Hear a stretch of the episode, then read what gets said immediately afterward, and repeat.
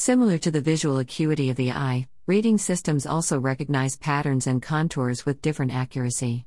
You may have already experienced it with your ophthalmologist an 8 is considered a B, a C is confused with an E, and so on. The resolution of the eyes is different. The same is true of rating models and methods of classifying the creditworthiness of economic units. Each rating also has the dimension of different evidence. Maybe your rating was just turned on the wheel of fortune? It may happen to some debtors or disappointed investors. If there is no correlation at all between the rating given and the actual probability of default, the evidence of the rating would be 0, 0%. Only theoretically can the evidence reach 100% absolute judgmental certainty.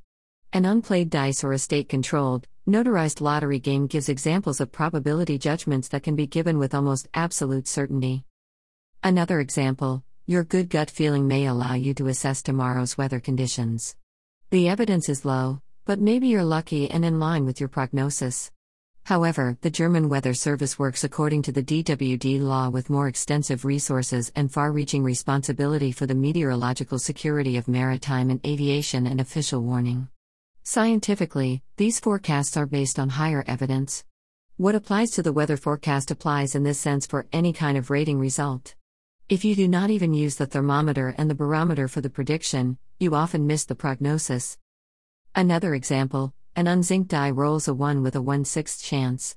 Thus, a rating system that assigns to this event exactly this probability of 16.6% and not erroneously a higher, for example, 20%, or lower, for example, 10%, probability is better justified by empirical facts. In the case of credit rating, the more highly accurate information on default risk estimates can be made available, the more likely it is to provide a high quality, accurate rating.